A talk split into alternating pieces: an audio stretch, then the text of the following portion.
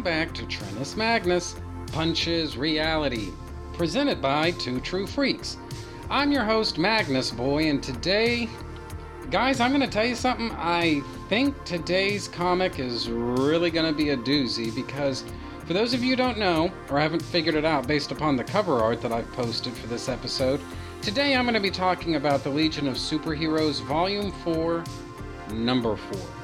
Now, there's an entire world of bullshit that goes into this episode. I should say this issue. There's an entire world of BS that goes into this issue, and Lord knows I'm going to be talking about that stuff soon enough. But one of the things that I said in the last episode, and I kind of have no choice but to reaffirm here, is the reality that the Legion of Superheroes simply have fewer access points than a lot of other a lot of other characters, a lot of other teams, basically a lot of other comics. And what I mean by that is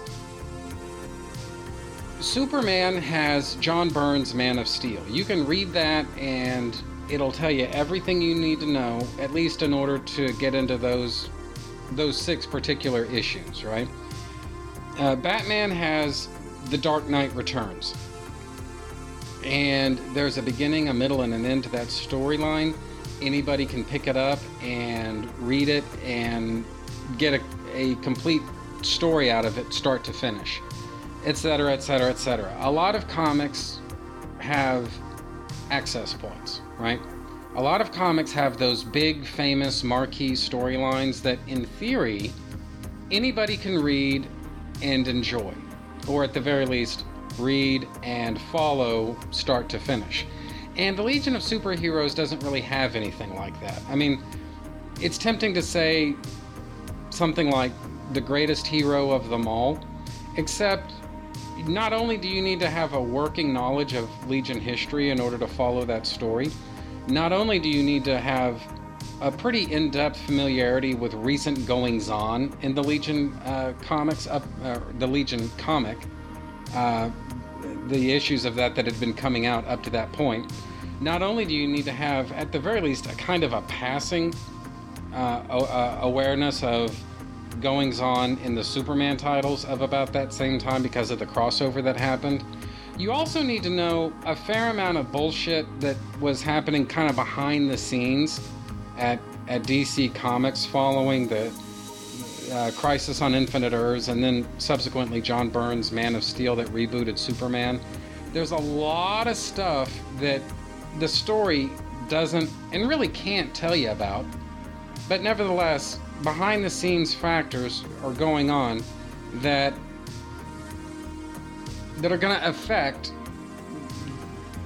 well actually I say affect the story it's because of that behind the scenes bullshit that the story the greatest hero of them all it's because of that stuff that that story even fucking exists.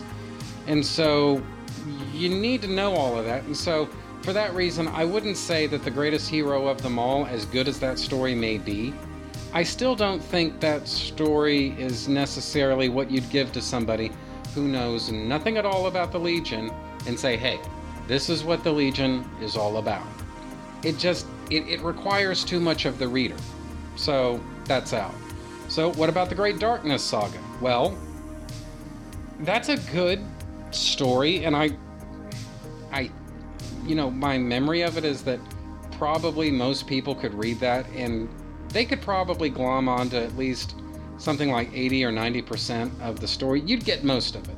The problem is my again, I haven't read the Great Darkness saga in years, and maybe I should talk about it at some point, but the Great Darkness saga really isn't all that great. You know, it's it's good, and it certainly does uh, a lot to develop Darkseid as a as a really dangerous threat to the entire galaxy. He's somebody that even the Legion of Superheroes have good cause to be afraid of, so on and so on. But the simple reality is I wouldn't point to that story and say, man, that's a fucking amazing story. It's just, there are just not a whole lot of marquee Legion of Superheroes stories out there that you can give to somebody who knows exactly dick about the Legion and they'd be able to figure it out. You know, they'd be able to follow the story, they would understand the characters, they, they'd get enough to really savor that story on more or less the same level as a hardcore fan would. Those those stories just don't seem to fucking exist, okay? I just they don't. And so what I'm the point I'm trying to make here is I kind of regard the Legion of Superheroes as uh, this is sort of this is the you know in, in the same kind of way that that Deadpool is the comic book for people who hate comic books.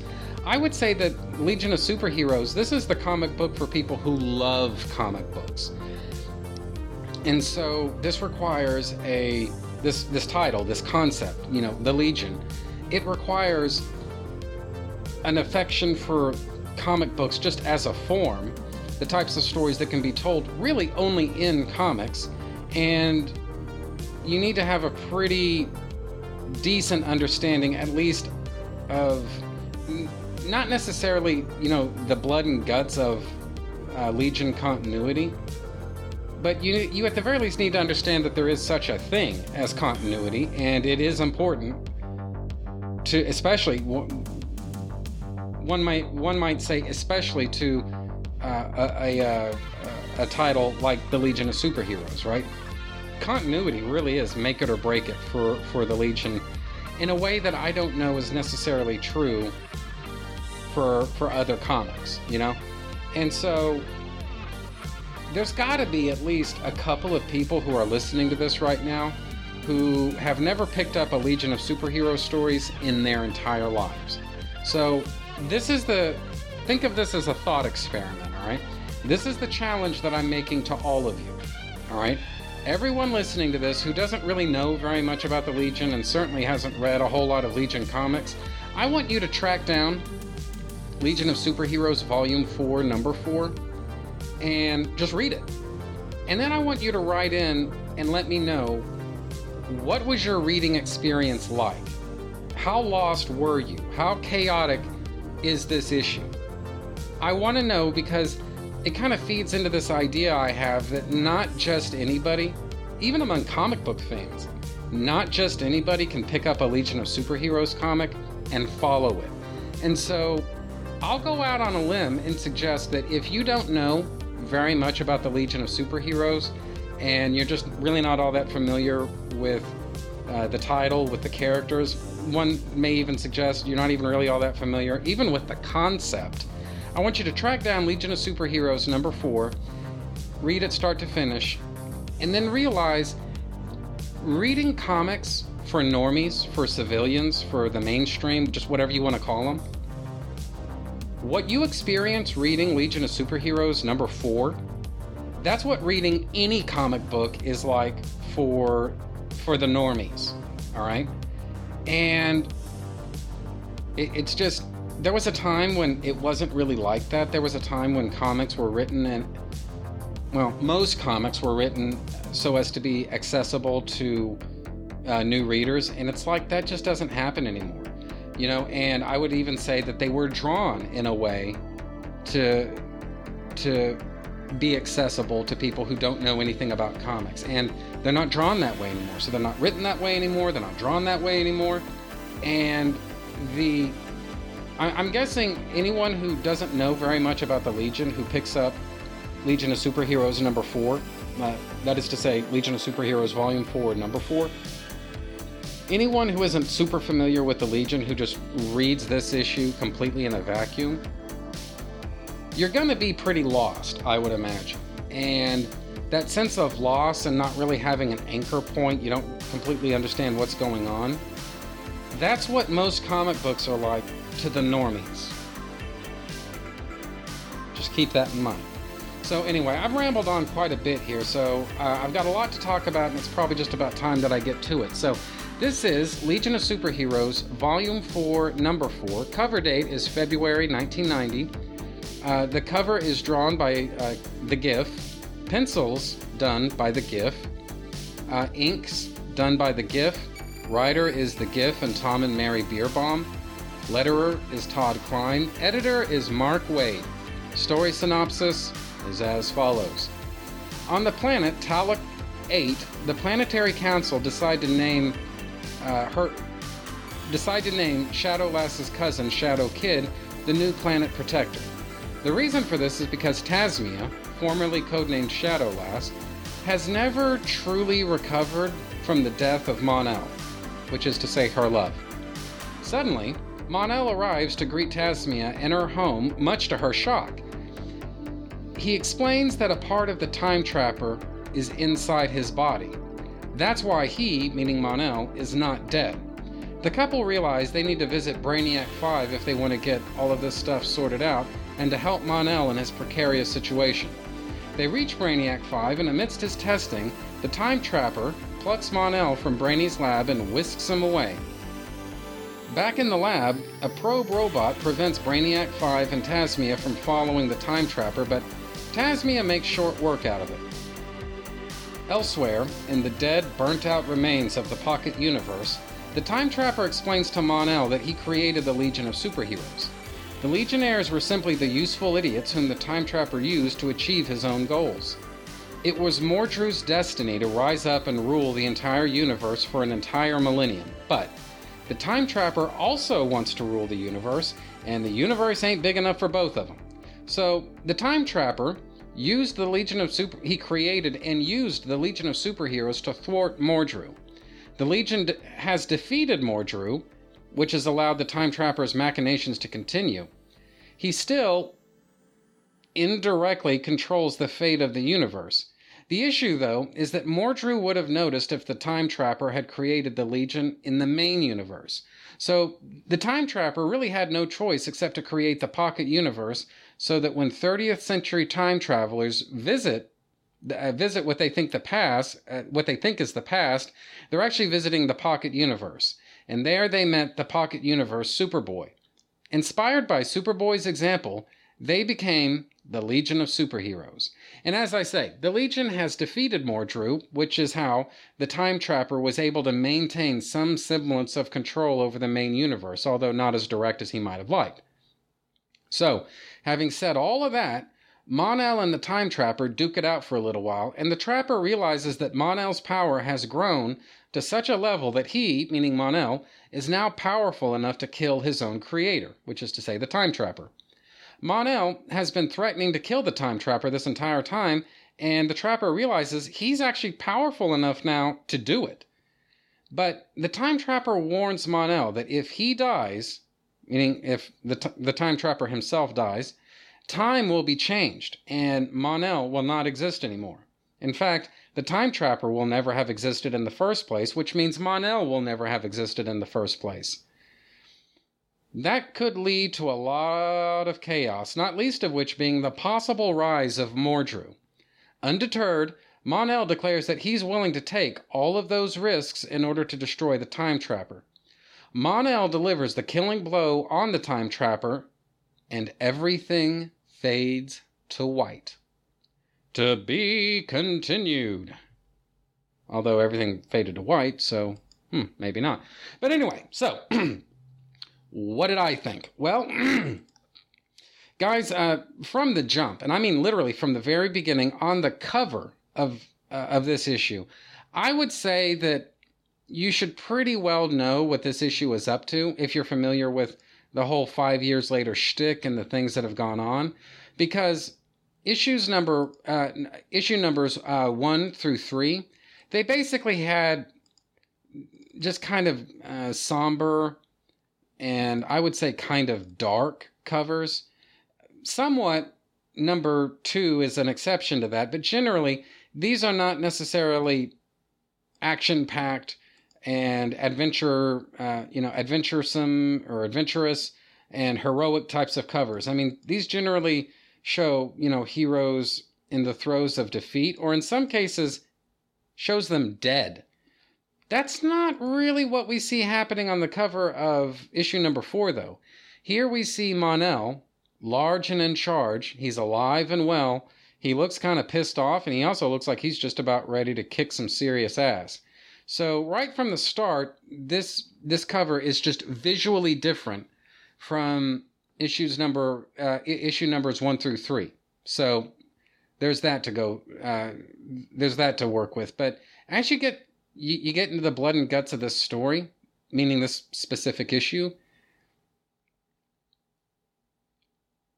Yes, there's a slugfest. Yeah, there's a you know there there's this big moment where uh, Mon-El and uh, the Time Trapper you know duke it out with one another, and both of them are bleeding and they're you know pretty severely injured. But generally speaking, this is a this is a more cerebral issue than you might think. So then again, if you've already read this issue, you know exactly how cerebral it is. So anyway, but one of the other things that really sets this issue uh, apart from everything that, that that's come before is that again, issue numbers uh, one through three, those tended to focus primarily on a on, on a pretty narrow cast of characters.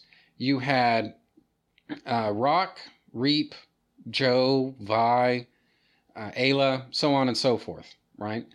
Those have been primarily the one the, the characters who have gotten the lion's share of attention in issues uh, numbers uh, one through three, right? Not so much here. Here we focus on yet different characters. We catch up with Brainiac 5, there's Tasmia, and there's also a very much alive Mon-El.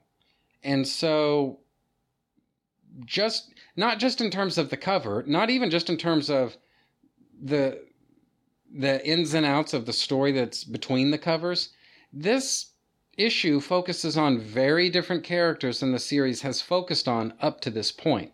So, all in all, anyone who'd been reading the way I think it works, you know, I, I, I can't, I probably shouldn't say this as, you know, a definite fact, but my guess is that anyone who'd been following the five years later Legion, all through issue number one, all through issue number two, all through issue number three, when they picked up issue number four in every possible conceivable way, this was a serious change of pace.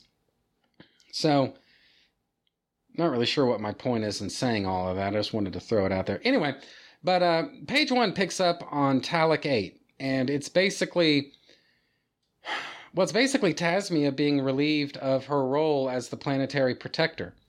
It's it's basically being uh, given over to her brother, and for her own part, Tasmia pretty much rolls with this. I mean, she's very well aware of the fact that I don't even know how else to describe it except that she's basically emotionally crippled following the death of Mon-El. Now, guys, you need to understand this storyline is not happening in a vacuum.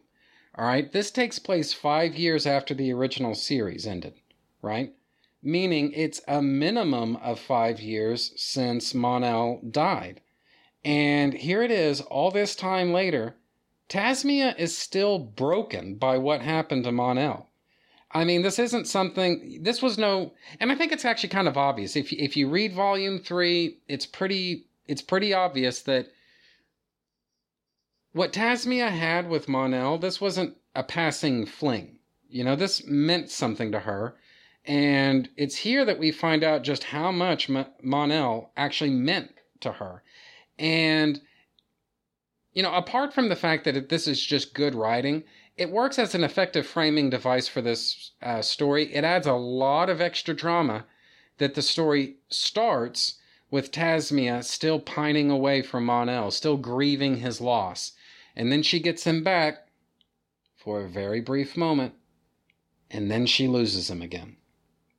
And that's pretty heavy. I mean, it's easy, I think, to kind of sympathize with where Tasmia is coming from in all of this. So, anyway, if you've listened to the shows that I've done about the five years later Legion of Superheroes stuff, you know by now that I've spent quite a bit of time kissing the Giff's ass. But I got to tell you guys, this is a great way to start this issue off. It, it, it's a talky moment, which is kind of a no-no in comics. You know, the unofficial sort of guideline rule of thumb for superhero comics from the 60s to I would say just about the 80s is that you want page 1 to have something big and expressive and splashy and flashy and maybe action oriented to grab people's attention right away. And there's a lot of internal monologue on this page 1. There's a lot of uh, whispered dialogue and people being unsure uh, in in their motives, unsure in their purpose. You know, it's it's just it's a very dramatic page one. It's not a big fancy action spectacle page one, which here again is one of the reasons why the Giff is a master. So anyway, moving right along, we cut to outer space. This is on uh, page two, and in in uh, panels one through well, I would say actually I, not panels one through anything. Throughout this entire page, there's a lot of implied sort of point of view movement. Like if you could just imagine that this is a this is a camera movement. I mean, the camera is just blasting through space at nearly limitless speed, and the star fields are just changing so rapidly, and things are are, are just zooming by. In panel four, we see uh, we we see uh, Talok Eight from afar, and yeah, this is panel four, and we see Talok 8 from really, really far away. In panel five, it's practically uh, from from one end to the other. It's almost uh, filling up the entire panel.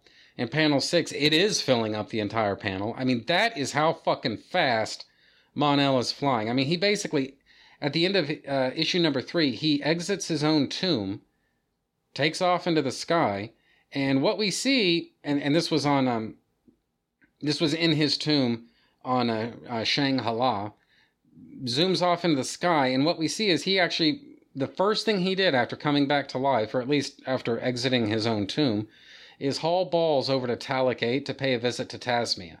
All right, so this, in its own weird kind of way, this is sort of a point counterpoint with what we saw on page one.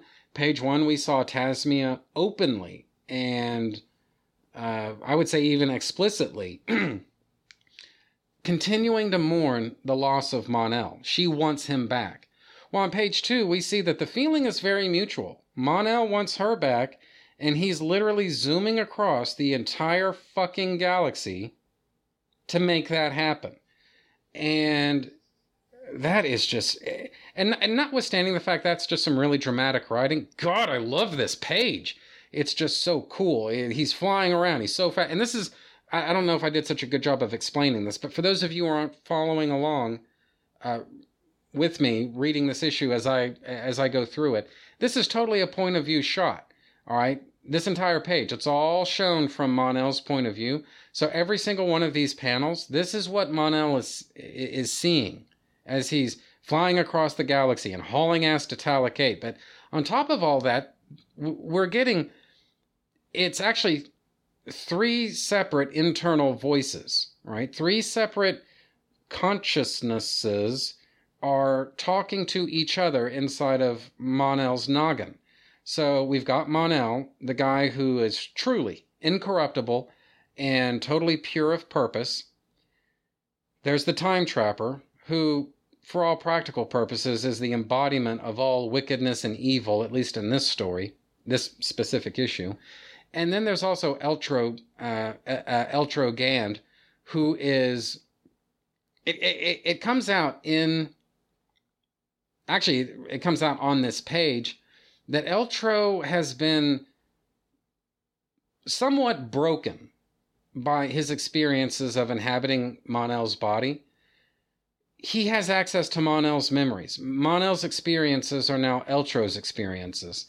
And the simple fact of the matter, guys, is Mon-El spent a thousand years in the Phantom Zone. Just imagine how much that would suck. And Mon-El basically, he had no choice but to endure it. And I, I, would imagine, you know, it's basically a thousand years of solitary confinement. I mean, look, there are a lot of people who think that solitary confinement, just as we know it today, constitutes torture under the Geneva Conventions. And I'm not really here to, to comment on that really one way or the other. But what I'll say is that just imagine a thousand years of solitary confinement. Mon-El basically had to make himself strong enough to withstand that. Eltro was subjected to Mon-El's memory of that horrible, horrible experience, but without any of uh, Mon-El's mental discipline. The end result of this is that experiencing those memories, Mon-El's memories of the Phantom Zone for himself, has pretty much fucking broke Eltro. And so Eltro comes along as, or he comes across as just really weak. I mean, this guy's already uh, on his way to, to defeat as it is, and indeed he does get completely defeated in this story. But he's already like 90% of the way there right here on page two. And so it's not immediately clear who all these different voices are. You can tell one from the other because Mon-El has uh, his his captions are just colored pink, and they're pretty conventional comic book captions. I mean, there's really not a whole lot else you can say for him. Uh, Eltro's Eltro's uh, in, internal monologue, his captions, they're they're really uneven. They're just sort of broken off at the edges. They're very frayed, very worn down, and it becomes pretty apparent that this is a reflection of Eltro's own psyche. All right, his his thought captions, his monologue captions, they're basically a visual representation of how broken poor Eltro is already. And then the third set of captions, these again look somewhat like like conventional uh, comic book captions, except they've got a sort of expanded white border around them, and these represent the thoughts of the time trapper. And so you have these three different voices that are sort of talking to each other and yet not really talking. They're as much talking to themselves as they are talking to each other. And so try not to think of this as sort of linear dialogue. Mon-El's Mon-El's captions are directed to himself as much as they are to everybody else. Same thing with the Time Trapper. Same thing with Eltro Gand. I mean, they can all hear one another, so to speak, but they're also thinking to themselves as well. And this is, again, it's just really clever, really powerful, just fucking astoundingly good ri- writing from uh, the Giff. So, anyway, all in all, page one was a winner, page two is another winner. So we see, and this is getting into page three, we see we see Tasmia, and she's she's playing what looks sort of like a viola or something, a violin maybe. Uh, it it's basically, I, I, guess, violins as they are on T- Talok 8. I mean, I don't really know. But whatever it is, she's basically playing songs to herself to kind of try cheering herself up, knowing as she does that it's probably not going to work. So, out of nowhere, Mon-El, naked as the day he was born, steps into the room and starts talking to to Tasmia and basically telling her that he's back. And so on page four, it's it's really impressionistic. Again, we get more of more of the internal captions of Eltro Gand and the Time Trapper. Mon-El Mon-El is verbalizing his thoughts, and certainly Tasmia is verbalizing hers, but we can't really see anything. We can't really see what's going on. These panels are all blurred up.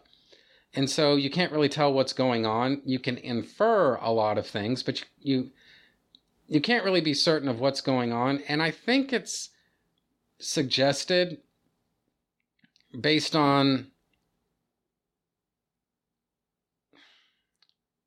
based on the the the time trapper's uh, captions and just his disgust at things he's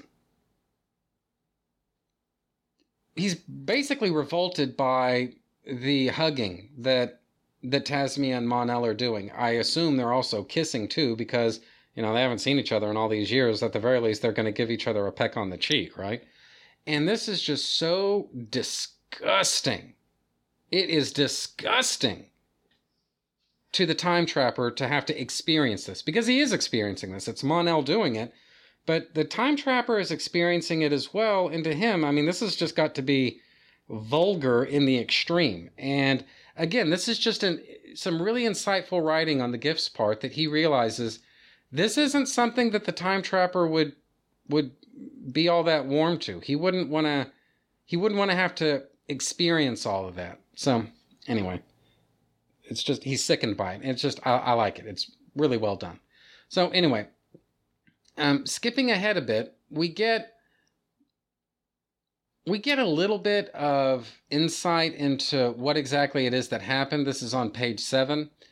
And basically, it's the time trapper forcing Eltro Gand to relive first the death of Mon-El the first time around when Eltrogand gotten basically took possession of Mon-El's body, and then his actual death. You know, basically what it was that happened. This was all an attempt on Eltrogand's part to thwart uh, Dream Girl's prophecy, and it didn't work. And so the end result of all of this is, well, Mon-El ended up dying.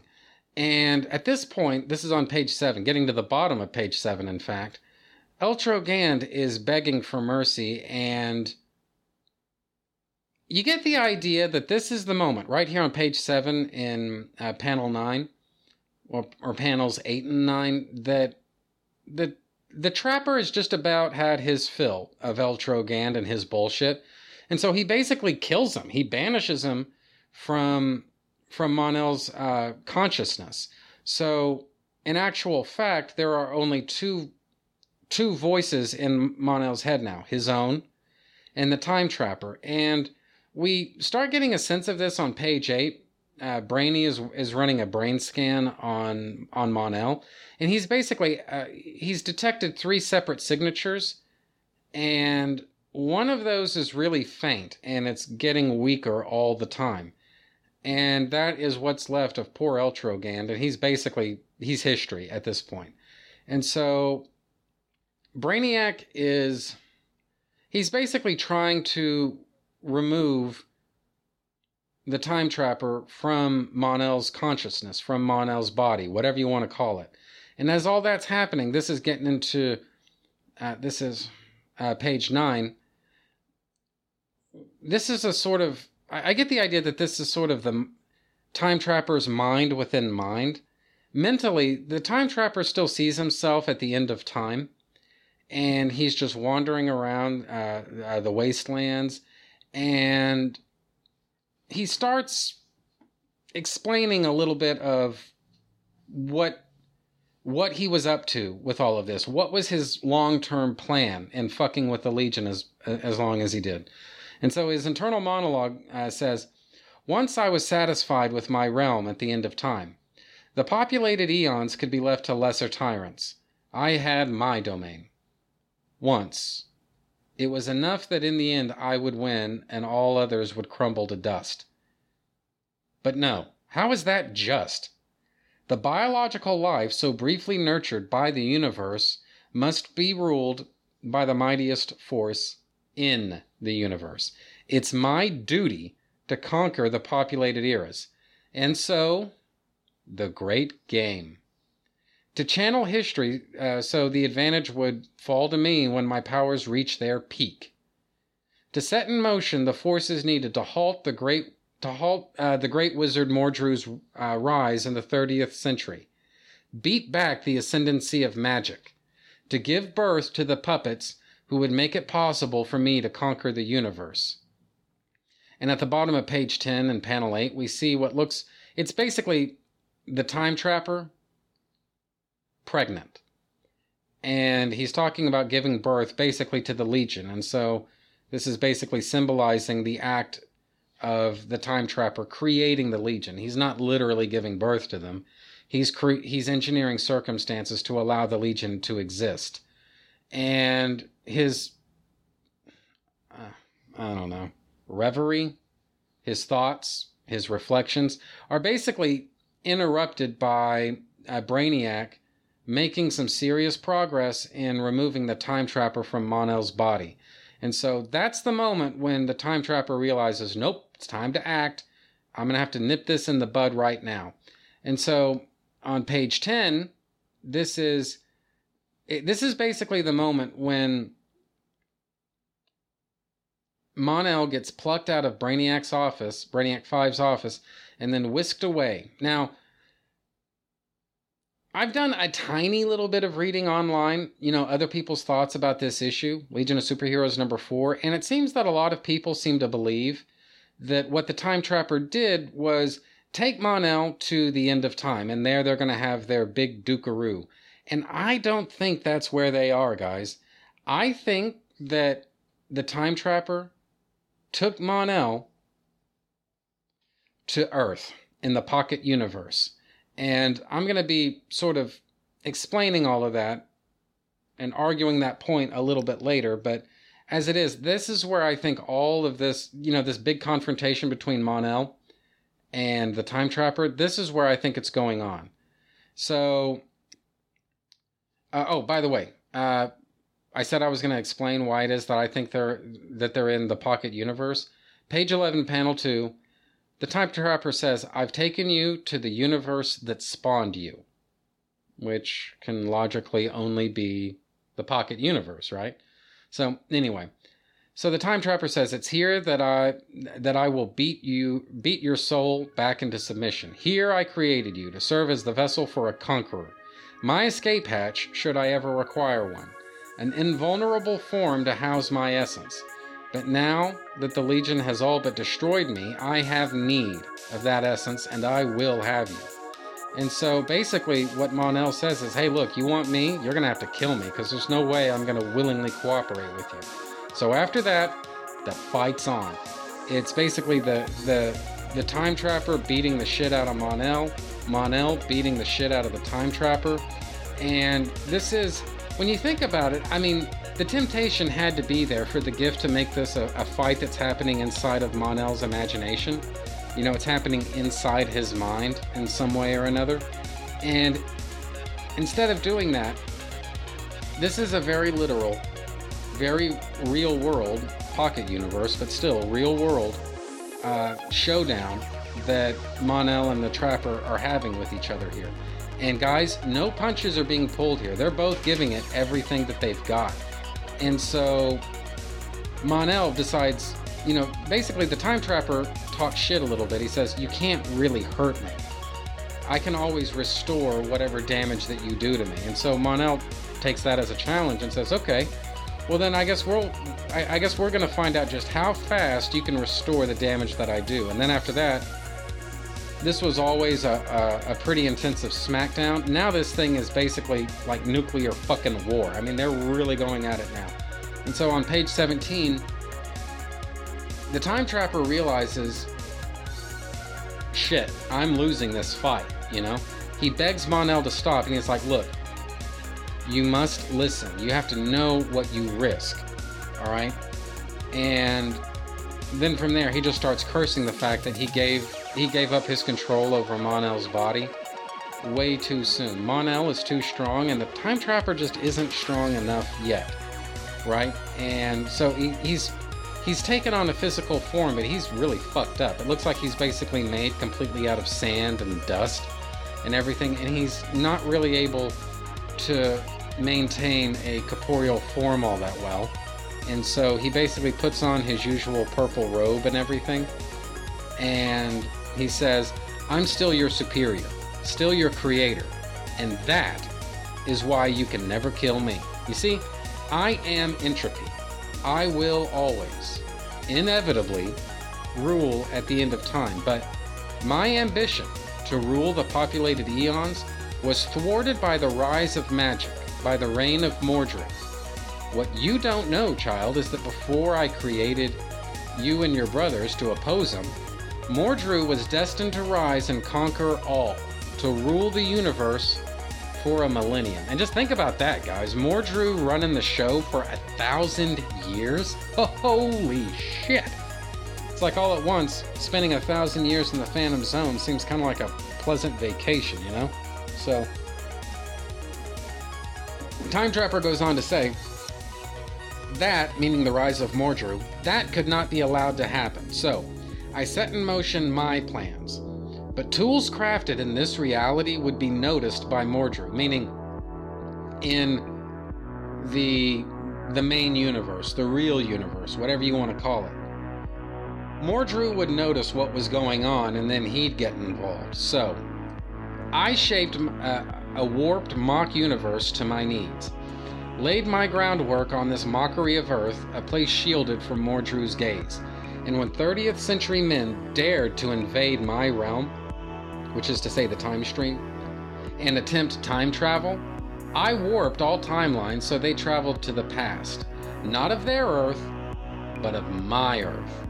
There they found a timeless legend of teen valor, of my making, referring to Superboy. I in turn moved through a moved through time a great financier who found inspiration in that legend, meaning RJ, RJ Brande being inspired by Superboy. Uh, Trapper goes on to say, and after your thousand year exile, you were delivered to them as well. With the inspirational legends, the financiers, your great power is all in place. My child, the Legion of Superheroes, was born. And guys, that basically lays out the entire purpose of what the Time Trapper was trying to do. That lays everything out in six panels. Never doubt the Giff, guys. He's a force to be reckoned with. Six panels is all he needed to get the job done and explain what the Time Trapper has really been up to here on page 19. So, moving along from there, yes, all those journeys through time brought the Legion to my Earth. All of you, puppets on my strings. There was one exception, but he has been punished. Over the years, I watched my child grow measure up to the challenge. The Legion held Mordru in check and defeated many, many others. And I just want to put this whole thing just kind of on pause. You know, we're right here at the top of page 20. I want to put all of this on pause and say, guys, you need to understand something. You know, what we're saying here is that the Legion has basically been unwittingly doing the Time Trapper's bidding throughout their entire existence. That's what the Time Trapper is saying here. Everything that we've ever seen the Legion of Superheroes accomplish, everything that uh, Superboy ever uh, ever stood for in inspiring uh, the existence of the Legion, everything we've ever seen uh, Mon-El endure, overcome, survive, die from, or, or just whatever, all of those things were meant to serve the Time Trapper's agenda, specifically keeping Mordru from ever being strong enough to take over the the entire galaxy and basically have a thousand years of uh, magical tyranny is pretty much what we're talking about. And you need to understand that depending on how you look at it, that does cast a little bit of a shadow over the heroics of the Legion, every major thing that they, or for that matter, every minor thing, everything that the Le- that the Legion has ever achieved. Some people would see that stuff as having been colored, and some would say diminished, by the fact that they were, in essence, they, they were they were serving the Time Trapper's will.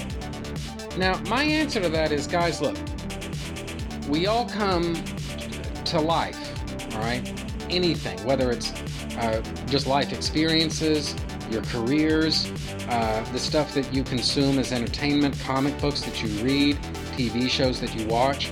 We are all the product of our life experiences. And we all have some kind of worldview. And for me, at the risk of, I don't want to get too sectarian here, but I, I do want to say that I'm Catholic. And being Catholic, I have a Catholic viewpoint on a lot of different things. One of which is morality and personal conduct, behavior. And the reality of life, guys, this is an ugly fact of life, but you know, the truth is sometimes there are there are no real black and white situations, you know. It's nice to think, you know, when you're a kid that it's always easy to recognize right from wrong, but sometimes there's no clear right answer to something, and the best you can do is just choose the least bad option that's available to you. Does that make sense? Sometimes you don't have the option of a perfectly good and just choice. Sometimes you have to you, you have to choose between two imperfect options. And so there's an argument that by, in effect, somewhat protecting the time trapper and allowing him to gather strength so that he can attempt to take over literally all of creation, past, present, and future. There's an argument that the Legion of Superheroes aren't really such great heroes after all. And again, I'm Catholic, so my view on that is that your intent matters. You know? If you intend bad, even if something good comes from that, you still intended bad. So, the ends don't justify the means. And in a certain kind of way, I, you know, verse vice. If you intend good and bad things come from it, here again, you're not you're not morally culpable. You may be personally culpable. In some cases, you may even be legally culpable. But morally culpable, not so much. All right? You intend good. And one of the things that has always sort of kind of bothered me about uh, the Thomists and just sort of Thomist thinking. Look, I love Thomas Aquinas, okay? I really do. But one of the kind of unfortunate uh, legacies that that Thomist thought has is this this obsession with ethics and this obsession with knowing things that can't possibly be known, controlling things that can't possibly be controlled. The Thomists, and I would say Thomism, they sort of expect limited and incomplete people to have a level of dexterity and control that is simply, I'm sorry, beyond us. And so, are the Legion of Superheroes less heroic, less vo- less virtuous, less noble, or whatever else because they were unwitting pawns of the Time Trapper's machinations? My answer to that is a resounding no. And the simple fact of the matter is, whatever else they ever achieved, they kept Mordru down. The simple fact of doing that saved, for all anybody knows, billions upon billions of lives. People uh, all through history, past, present, and future, they have some some kind of if they don't actually have freedom, they at least have the yearning for it. They have the possibility of it. They have a realistic struggle to achieve it. To to have access to conditions which will permit growth. And that's really the fundamental nature of freedom. And if you don't have that, you don't have freedom. It doesn't matter how otherwise idyllic your existence might be. You you are not truly free. If you're not free to fail, you're not truly free. And if you're not free to rise up, you're not truly free. And that is something that the Legion gave to, to the entire galaxy again and again and again all throughout their history. And so this idea that somehow they're they're morally culpable for the time trapper gathering strength because they were being used to like I say, in essence, to to to keep Mordru down. This is just simply wrong-headed thinking, guys. And it, it ignores, like I say, the millions uh, of lives, billions probably, that the Legion have ha, that the Legion of Superheroes has saved over and over and over again. Entire worlds that wouldn't exist without the Legion of Superheroes' inter- uh, intervention, you know? And to me, it doesn't matter what, this is my point. It doesn't really matter that the outcome of this, that the Legion did not intend, was strengthening the time trapper. The fact that they saved the universe so many times. Oh, and by the way, kept Mordru from ever achieving real power that gives all of their actions an unimpeachable nobility, at least in my mind.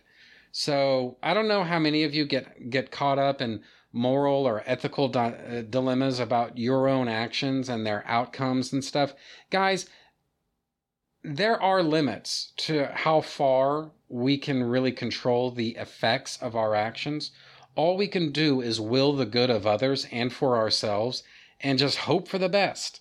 You know, I'm not saying that there isn't right and wrong, there is, but this idea that negative ramifications or negative consequences that are brought about by inherently noble intentions, there are, I'm not saying that you're never responsible for it, but in the great majority of cases, guys, you're not, you're not really responsible for having a pure will, a pure intent, and a pure conscience, uh, conscience, trying to do pure things, and then next thing you know, less than pure things are the consequences of that. You know, you intended something positive, and so you're not.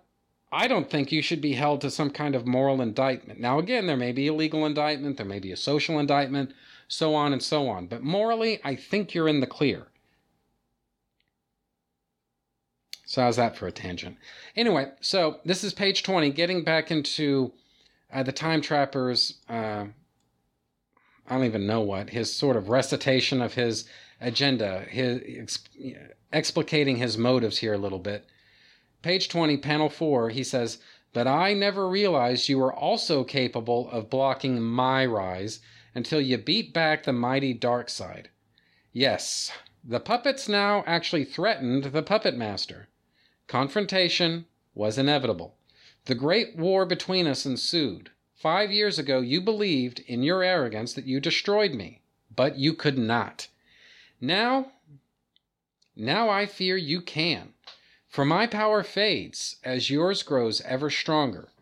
You can kill me, my son, but know the price.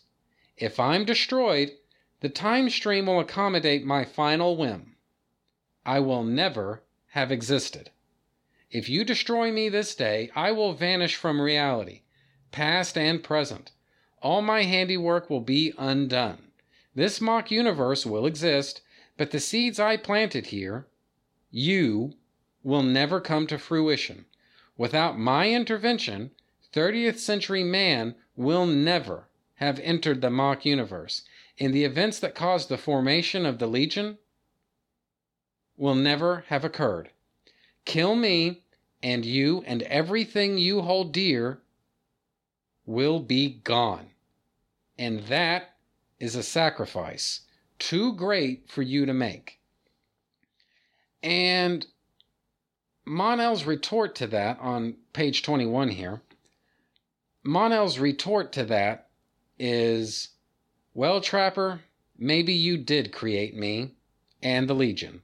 Maybe the greatest man I've ever known was your puppet, and maybe my legion won't have existed without you. But somehow, somewhere, somebody else will rise up to take our places. The only thing that matters now is what won't survive if I let you live. And so, God help me, it's all got to end now. And this is a really well done uh, uh, effect with the art first off, at the uh, uh, this is at the uh, top of uh, this is at the the top of page twenty one. Um, panels one through three, they're sort of a close up. They're like if you could just imagine a camera slowly panning in on somebody as they're giving a dramatic monologue. The camera's just slowly zooming in on their face as Mon-El says all of that. And then panel four, he rears back his fist and he says, "So God help me, it's all got to end now," you know. And so that's panel uh, panel four. Panel five is him actually throwing the punch, and now, now, now, now, now. That's just slowly echoing out of, um, uh, I guess, out of earshot, for lack of a better way of putting it. Panel five is all blurry. You can't. You, you can see a general blob meant, that's meant to represent Mon-El's fist, and then slowly things start whiting out the time trapper is dead and he's taken all of creation with it. And that is the end of the issue. And then page 22 is a completely white page. It only has the uh, credits on there. And that is that. Now, in the last episode, I spent a fair amount of time talking about uh, uh, Tom Bierbaum's live journal, which you can find at it's okay I'm a senator.livejournal.com. But uh, he basically talks about this this issue and I don't want to read his he actually talks about the entire 5 years later run to be honest with you. I don't want to read his entire his entire blog. I mean number 1 that's going to take a while. Number 2, it kind of takes away a little bit of his thunder if I do that. And number 3, you know, it you really you really should go over there if you're if, if you're curious about 5 years later you really should go to it's okay i'm a senator.livejournal.com and just read what he has to say for yourself because i think I think this is a this is a real eye opener. So I, so I, like I say, just for those reasons, I don't want to read the entire thing, but I do want to read, you know, uh, just a few, a few highlights here. And so, uh, let's see. So starting with, yeah, here we go. Uh, Tom Bierbaum uh, says, in a nutshell, and he's basic. What what he's trying to do here is basically explain why this is all happening. Because in case it's not clear, the Legion's history has just changed in a big way. So Tom Bierbaum basically wants to explain why this is happening. And he writes In a nutshell, our editor and the Superman editor had a disagreement, and the result was the Superman editor saying we could no longer use any of the Superman mythos in the Legion. That was to include any Kryptonian references, even Mon-El's name. And so I want to put all of this on pause and say, you know, guys, I wasn't around, okay, for any of this stuff. I don't know any of the people who were involved in this feud. And so I'm not going to cast moral judgments upon anybody that this person is the is the good guy and this other person over here this is the, this is the bad guy. I'm not going to say any of that, okay? What I am going to say is that, you know, I can understand where as a Legion uh, as a, a Legion fan reading this stuff is probably enough to to rustle your jimmies into upper orbit. You know that the Giff's story is having to be compromised in this way over a bunch of behind the scenes bullshit that shouldn't affect anybody. But guys, you know, I imagine that in the mid to late 80s, DC Comics was a pretty tense place to work.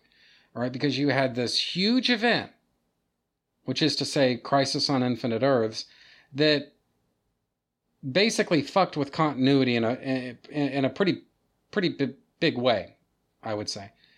You know, even if John Byrne hadn't come along and rebooted Superman, Crisis on Infinite Earths would have really done a serious number on the pre-crisis Superman's history, uh, by which I mean Superman of Earth 1, would have done a serious amount of mutilation to his history. And so this isn't a matter of, you know, one person's the good guy, one person's the bad guy. You know, it like I say, guys, I said it just a little while ago, life is rarely ever that simple. In fact, I might even go so far as to say it's almost never that simple. but nevertheless, there was a lot of bullshit that was happening behind the scenes. And I don't know this to be true, but I wouldn't be surprised if the people from the Superman office were kind of resentful of the people from the Legion of the, uh, the, the Legion of Superheroes office in that, guys, it's really easy and tempting and maybe even accurate, just factually correct, to view the Legion of Superheroes as a spin off of Superman. Separate offices, separate editorial departments, uh, separate everything. But you're not really being very honest if you deny the Legion's connections to Superman. And I think it's fair to say that the Legion of Superheroes is a Superman spinoff in some way or another, right? I don't really think that's that's deniable. And so the people in the Superman office, I guess I could understand where they're coming from if their opinions are look, we're trying to put together our own books right now. We don't have time to deal with you and your bullshit, okay? These are our books. You're technically a spinoff. We don't want the tail to wag the fucking dog here, guys. All right? And I can imagine that, you know, things may have started off as minor disagreements. They escalated. Maybe things got more heated. Things got worse and worse. I've read from you know this is like anonymous sources say type stuff but i've read uh, on the internet you know people who have said that some of the people in the superman office have there, there were instances where they almost came to blows with people from the legion office and there was some th- these things may have started off as you know petty annoyances and maybe you know uh, harsh words here and there. And now it's like by the time we get to this point in in history, guys, there's like real bad blood between these people, right? Uh, as far as I know, I'm not this is just a rumor. This is just, you know, things that I've heard. So don't take this as gospel truth as, or anything like that. But I've read a lot of, from people who sound like they know what they're talking about, that there is open animosity between Mike Carlin and Mark Waid to this fucking day. You know, they just can't stand the sight of each other, can't stand to be in the same room together. And so uh, I can only imagine, you know, if that's how things are right now, what must they have been like back in 1989? And so is it kind of petty, perhaps, for the Superman office to say, okay, you know what? Fuck all you guys. You're not allowed now to use anything that has anything to do with our books. Uh, nothing to do with Krypton, no nothing. That's not going to be in your books anymore, all right? You want to play hardball, assholes? Here's hardball for you. Have fun. Try, you know, have fun trying to sort that out, you know? And again, this isn't to say that one person is clearly in the wrong and the other person's clearly the victim. I'm not saying that. I'm just saying I can easily see where tempers really would have boiled over in DC editorial offices and starting in probably about 1987 and just going right on from there. You know, I can totally picture that. So, anyway, moving right along, uh, Tom Bierbaum goes on to write We were in the middle of issue number four when all of this came about, meaning all this drama with the Superman office. We were in the middle of issue number four when all of this came about. As it turned out, the idea that Mary and I came up with to rework Legion history could be put in place in this very issue if we took the planned ending in a different direction. He goes on to write So, in this issue, we'd find out that Mon-El wasn't really dead back in that old story. He was very close to death, but not quite there yet. So, the device projected Eltro Gans' being into Mon-El's body, and Eltro's personality took over, though what was left of Mon-El's surviving personality was kicking around in there too, relatively dormant as Eltro became the dominant personality. This to us fit in a neat twist on fit in as a neat twist on why the well-adjusted Mon-El of the 1960s became the brooding, psychologically unstable Mon-El of the 1970s and 1980s. Uh, excuse me while I get a sip off my Coke here because I've been running my mouth now, not virtually nonstop for how over an hour at this point. So just a minute.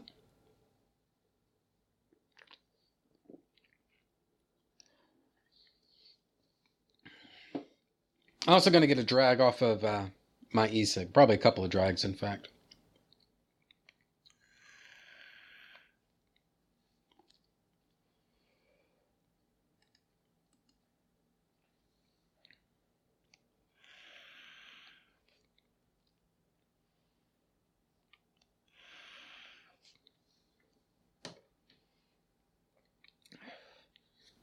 Good stuff.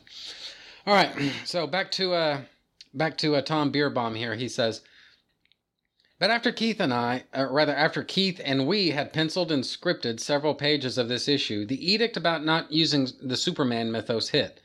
We talked it over with Keith and really didn't know what to do, but gave ourselves a few days to think about it.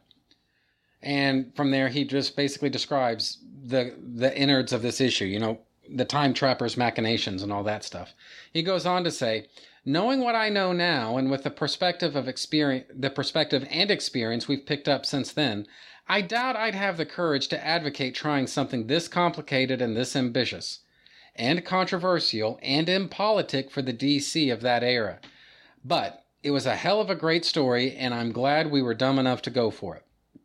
He goes on to say, in any event, Keith liked the idea, and our editor Mark Waid liked it, and it seemed to address our problems. But what we never really focused on was what ha- what would happen to the then current Superman continuity if Mon-El and Super uh, Superboy retroactively never existed, and that turned out to be the downfall of the whole thing. The story work- worked great for the Legion's needs, but created problems with the Superman continuity, and the Superman people had no interest in doing anything in their books to address it. Thus, we ultimately had to include as an uh, include an epilogue. Uh, uh, scene in issue number 13, in which we reveal that the Trapper still isn't quite dead and the Pocket Universe lives on because of necessary events in the 20th century, without which the new timeline would unravel. It was a compromise that seemed to satisfy everyone, and certainly created enough confusion to befuddle those who are trying to attack and pick apart our storyline. I'm gonna just put this on pause and say this was actually one of the few times, uh, you know, reading uh, Tom Bierbaum's uh, recollections of what all happened. This is one of the few times where I actually found myself taking sides a little bit, you know, because I actually got kind of pissed off about this that it's okay for the Superman office to royally screw over uh, the Legion of Superheroes office by removing Superboy from continuity, but the Legion of Superheroes office isn't really allowed to do likewise by removing the well by removing the existence of the pocket universe from from continuity such that it never existed in the first place. Because guys i get it the supergirl saga which takes place in the pocket universe that is arguably the most pivotal non man of steel storyline in the entire pre doomsday superman canon all right? That's the the granddaddy of them all all right?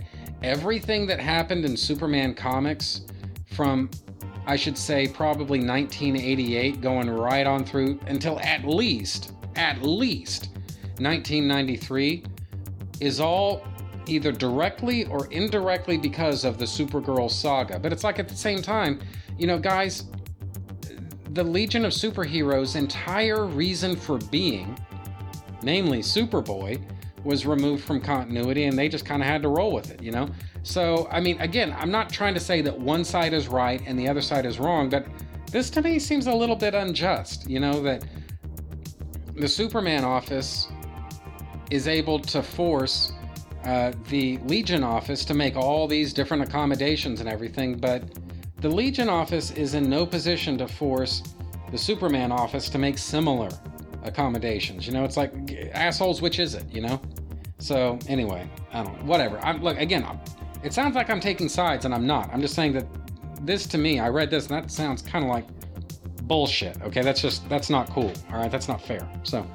Anyway, moving right along, Bierbaum goes on to say, but as complicated as the original story was, I always felt like it had an integral simplicity to it. The Time Trapper creates the Pocket Universe, Superboy and other events to create the Legion and stop Mordru from conquering the universe. The Time Trapper is destroyed, his machinations go away, and the original timeline, with Mordru conquering the universe, reasserts itself. And then he goes on to get into some spoilery stuff, beyond what I've already said anyway.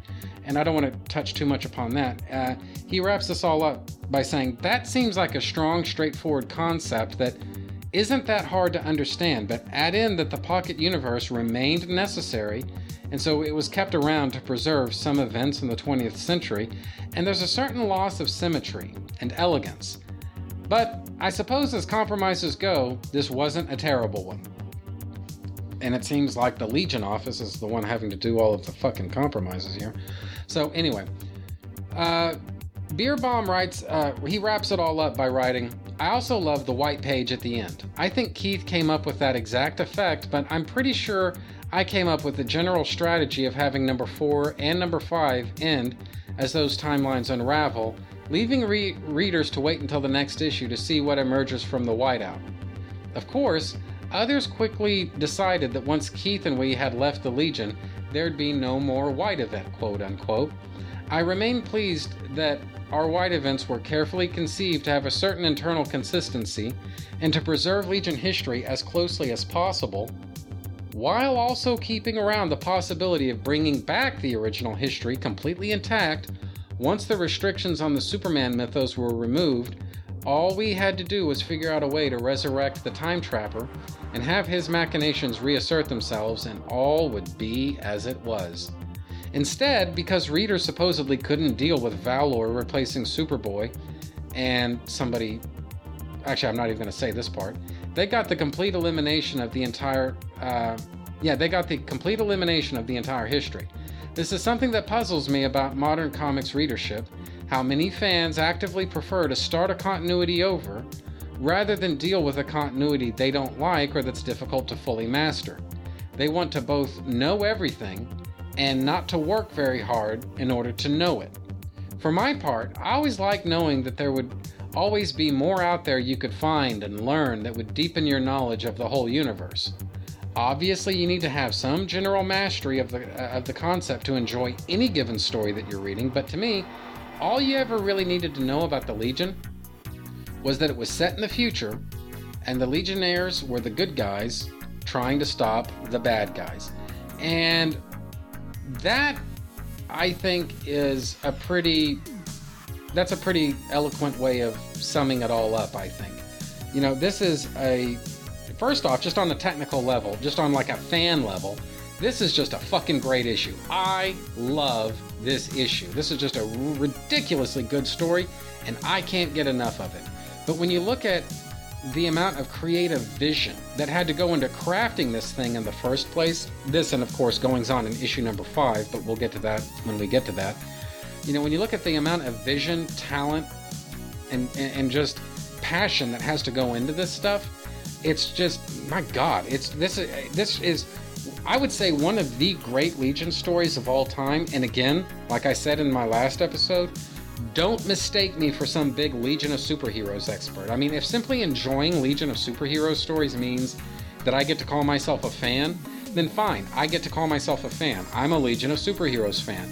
But i wouldn't sit here and, and blow sunshine and tell you that i'm some kind of big Legion of Superheroes expert guy, because that's just really not me, you know? But notwithstanding the fact that maybe I don't have any right to make this claim, I still say that Legion of Superheroes number four, this story that we're talking about right here, this is one of the great Legion stories that's ever been told. And you know what? One of the things I keep forgetting to mention in all of these different uh, five years later episodes that I keep doing is that it's really shocking that DC has never really reprinted any of the five years later stuff.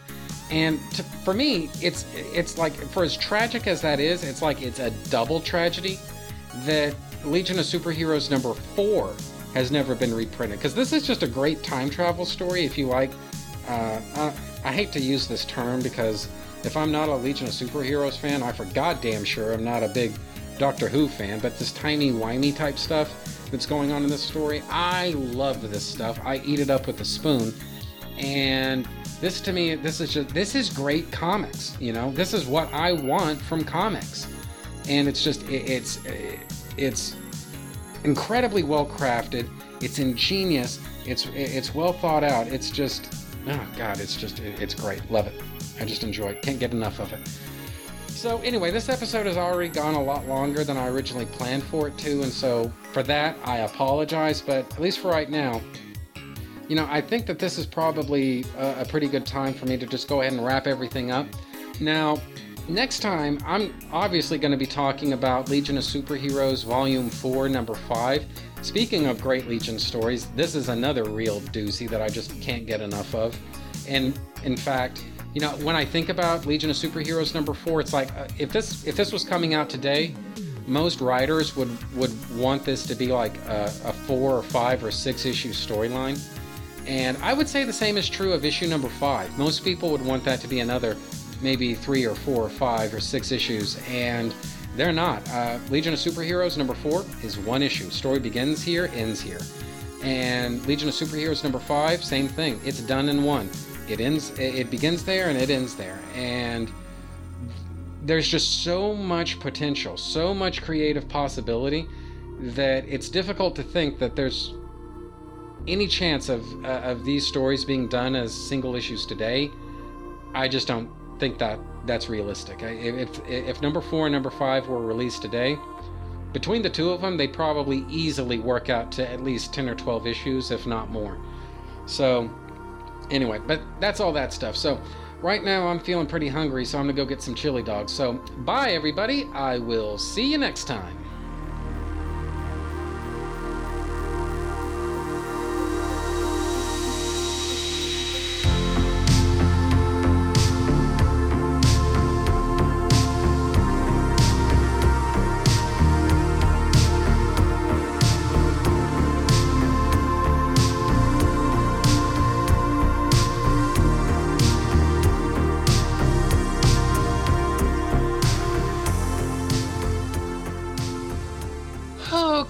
So I think that's just about the end of that.